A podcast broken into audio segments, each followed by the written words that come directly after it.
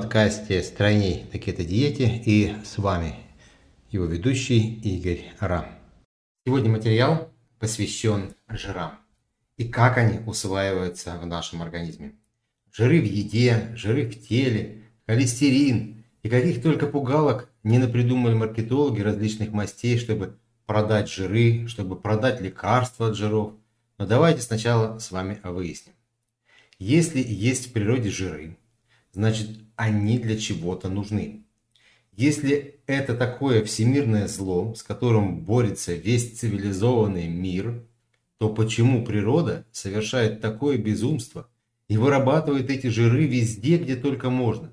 Жиры есть в растениях, в животных, даже в почве есть жиры, гумус в черноземе, нефть и даже гранит обязан своему происхождению благодаря жирам.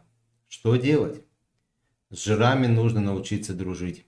А чтобы с ними дружить, давайте разберемся, для чего они нужны нашему организму и как они усваиваются. Главное назначение жиров – это эффективная упаковка живой энергии для питания живых организмов. Также жиры являются прекрасными растворителями витаминов А, D, Е, К, участвуют в термобалансе тела, подогревая вдыхаемый воздух, защищая от внешнего холода наше тело. Говоря про витамины, то из группы жирорастворимых витаминов становится понятно, что от жиров зависит работа иммунной системы, зрительной системы и репродуктивных функций организма, а также функций межклеточной коммуникации.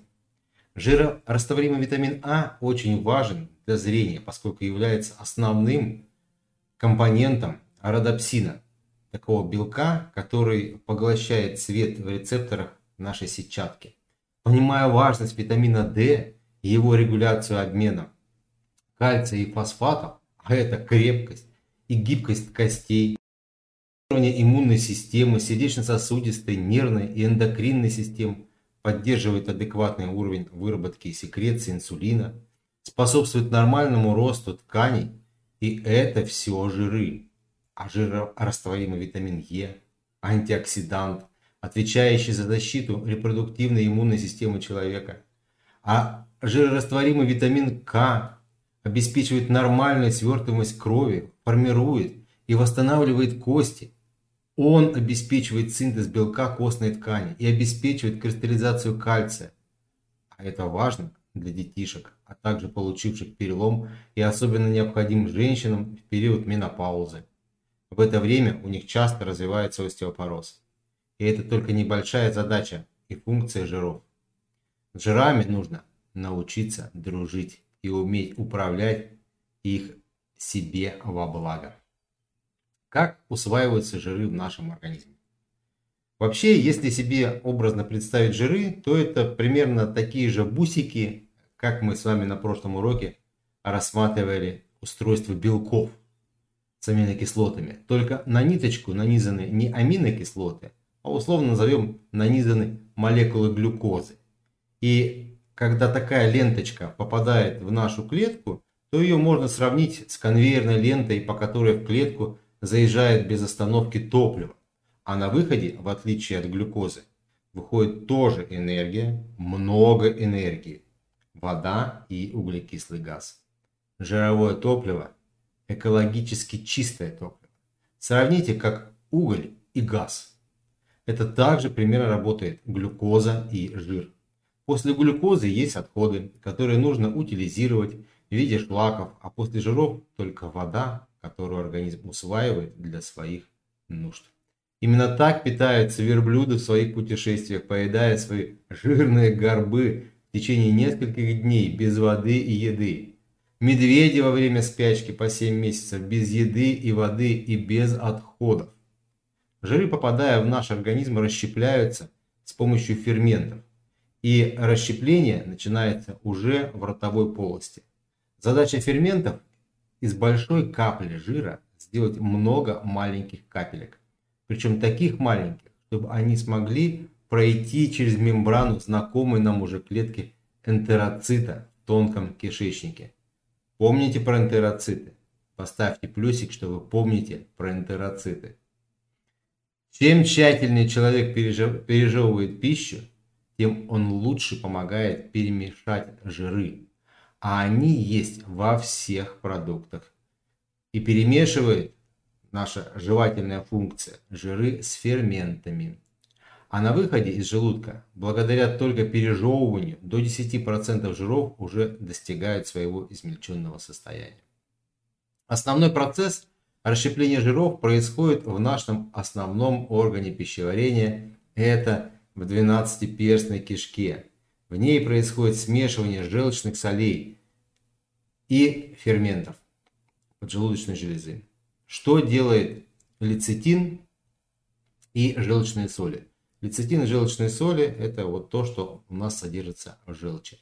Они эмульгируют жиры, делают такой кисельчик, гель. Лецитин тоже можете запомнить. Это слово, оно будет часто вам встречаться в вашей жизни как очень важный и нужный эмульгатор жиров. Можете его даже принимать отдельно вместе с жирами. Есть сейчас такие препараты – называется лецитин, для лучшего их усвоения. То есть лецитин эмульгирует жиры и позволяет ферментам гораздо эффективнее их расщеплять. Так вот, примерно то же делают моющие средства. Когда вы моете посуду, они просто разбивают большие капли жира на маленькие капельки и связывают их. Получается такой кисельчик. Если жиры не превратить в такой кисель, Ферменты поджелудочной железы не смогут расщепить жир. А это для тех, кто скажет, а у меня нет желчного пузыря. Это печально, что у вас его нет. Но коли нет, это не, нисколько не означает, что вам вообще противопоказаны жиры. Все те же функции, то, что я сейчас озвучил, они свойственны и вам, у кого отсутствует желчный пузырь. Какую функцию выполнял ваш желчный пузырь? Он накапливал желчь между приемами пищи, чтобы сделать ее менее жидкой и более концентрированной, и выдать большое количество желчи в момент именно приема пищи. А теперь открываю тайну. Желчи в запасниках печени желчного пузыря находится не более 6-8%.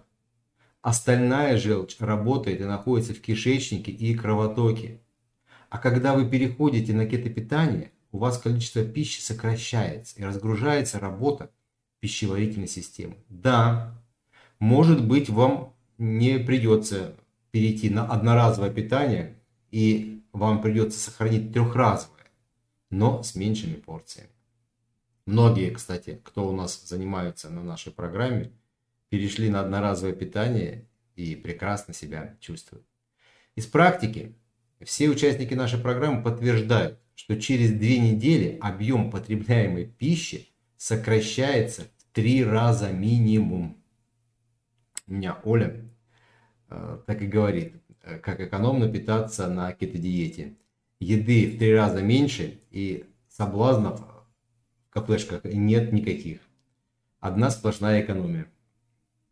А если еще сказать, сколько приходится экономить на лекарствах, то это точно чудо питания. Итак, липаза – это основной фермент, расщепляющий жиры. Ее подавляет инсулин. Потому что инсулину нужно запасать жиры, а не расщеплять. Поэтому, когда вы покушаете жирного и сладенького, ну, например, намажете масло на хлебушек, а если еще сверху вареницем польете, то поверьте, инсулин возьмет вверх. И все ваше жирненькое отправит в запасники под кожу. Если вы покушаете только жирненького, то липаза выполнит свою функцию и расщепит жиры и отправит их на питание клеток. Из-за того, что средний диаметр частичек жира в кишечнике после эмульгирования, то есть связывания, оказывается меньше 1 микрометра. Представляете, какая маленькая микрокапелька. Общая площадь жировой поверхности, образованная в результате процесса эмульгирования, увеличивается в тысячу раз. На протяжении всей длины тонкого кишечника, а это 5-7 метров, происходит всасывание жирных кислот. Сначала легкие жиры и самые тяжелые расщепляются в конце тонкого кишечника и всасываются в наши с вами любимые энтероциты. И дальше в лимфоток и кровь. Есть такой белок альбумин, мы с вами на теме белков рассматривали, что у нас все перевозится какими-то белками. Вот альбумин подхватывает микрокапельки жира и транспортирует их в печень или про запас. Ну, куда направите? Как будете распоряжаться своими жирами? Энтероцитам можно петь оду. Насколько велика их роль в системе пищеварения. Берегите их. Не забывайте, что хорошая слизистая оболочка кишечника помогает им эффективно вырабатывать необходимые ферменты и перерабатывать пищу. Энтероциты отвечают за рециркуляцию желчи, отделяя желчь от жирных капелек и направляя назад в печень. За сутки одна и та же порция желчи проходит 6-8 кругов. Также отвечают энтероциты за всасывание нужного размера жиров и за ресинтез жиров. Это целая фабрика. Из полученных жиров они могут создавать те жиры, которые нужны нашему организму. Да, эти маленькие тружники еще умудряются создавать эти жиры, которые нужны именно сейчас организму. Правда, омега-3, 6 и частично 9 у них не получается произвести. Поэтому эти жиры нам тоже требуется получать извне. Рыбий жир, льняное масло, оливковое – это вам помощь. Ну вот спрашивают сейчас про подсолнечное масло. Подсолнечное – это высококонцентрированное содержание жиров омега-6 жирных кислот. Способствует активизации и поддержанию воспалительных процессов в организме. Поэтому, когда в организме есть воспалительный процесс, подлейте туда бензинчику в виде подсолнечного масла и получите еще больше воспаления. Омега-6 есть во всех практически маслах. И в оливковом, и в кунжутном. Современное производство подсолнечного масла э, в погоне за его удешевлением производит термическую обработку масла при выдавливании. То есть не просто холодный, если читаете на упаковку холодного отжима. Так вот, наше массовое подсолнечное масло, оно не холодного отжима. Просто когда его нагревают, так больше получается отжать. А при рафинировании еще нагревают, потому что рафинирование это как раз позволяет долго хранить ваши масла. А этот процесс создает в подсолнечном масле свободные радикалы. Слышали такое? Так вот, со свободными радикалами борется все человечество. Но тем не менее, с таким же успехом их создает и загружает в наш организм. Свободные радикалы еще больше мы добавляем, когда пожарим что-нибудь на подсолнечном масле. Подсолнечное масло не приспособлено для жарки. Это полиненасыщенные кислоты, которые тут же разрушаются и получается как раз вот эти свободные радикалы. Рассказать, как готовят олифу. Ту самую, которой краску разбавляют, а потом заборы красят. Именно так и делают, когда доводят до 250 градусов обычное растительное масло. Мы когда жарим картошечку на подсолнечном масле, мы с вами делаем оливу. Можно идти и вместе с картошечкой красить заборы. Но у нас уже выработались пищевые привычки, и мы прекрасно себе перевариваем оливу и говорим, о, как это вкусно. Для этого есть насыщенные жиры. Насыщенные жиры крайне необходимы организму. И насыщенные жиры прежде всего нужны сердцу. Вы в курсе, да, что сердце работает без остановки и выходных всю жизнь. А кого-то это 70, 80, 100 лет. Насыщенные жиры не образуют свободных радикалов и являются эффективным энергетическим источником. Где они насыщенные жиры? Кокосовое масло, масло какао, животные жиры, сало, авокадо, пожалуйста, орехи. Но нас сегодня интересует тема кетопитания. Что же происходит при кетопитании в организме человека. Первое. Чтобы перейти на кетопитание, нужно выполнить два условия. Перестать загружать глюкозу в больших количествах в систему пищеварения. Второе. Это израсходовать запасы гликогена, ну, читай равно запасы глюкозы, мы с вами это тоже уже изучали, в мышцах и печени. Как только это произойдет, ваш организм поймет, что вы сменили место жительства и в этой местности сладкого больше не дадут. И тяга к сладкому автоматически пропадает, а это 3-4 дня максимум. То есть все факторы, мешающие расщеплению глюкозы закончились. В пищу идут преимущественно жиры. Чтобы кормить клетки и поставлять им энергию, печень постепенно перестраивается на выработку кетоновых тел. Кетоновые тела – это продукт, который делают клетки печени из жиров. Этот продукт с радостью принимают наши мышцы, нервы, ткани и вырабатывают в присутствии кислорода, как мы с вами уже выяснили, в несколько раз больше энергии, чем от глюкозы. Третье. У вас пропадает чувство вечного голода и желание чего-нибудь перекусить, потому что теперь весь процесс питания идет из подкожной жировой клетчатки, а если ее много, то о еде можете не переживать. Можете о еде вспомнить только тогда, когда вдруг вам покажется, что пора пополнить запасы жира. Очень комфортно люди на кетодиете переходят на одноразовое питание. И этого действительно достаточно для комфортной энергичной жизни. Система пищеварения разгружается от переваривания и утилизации килограммов шлаков и ненужной пищи. Клетка, перейдя на более эффективное экологичное питание, наполняется энергией, а если клетки наполнены энергией, то повышается внутриклеточный иммунитет. Да, у клетки тоже есть иммунитет. И господин Мечников в прошлом веке этому очень много посвятил исследований и работ. И прежде чем заболеть какому-нибудь органу, сначала заболеет клетка, а потом орган.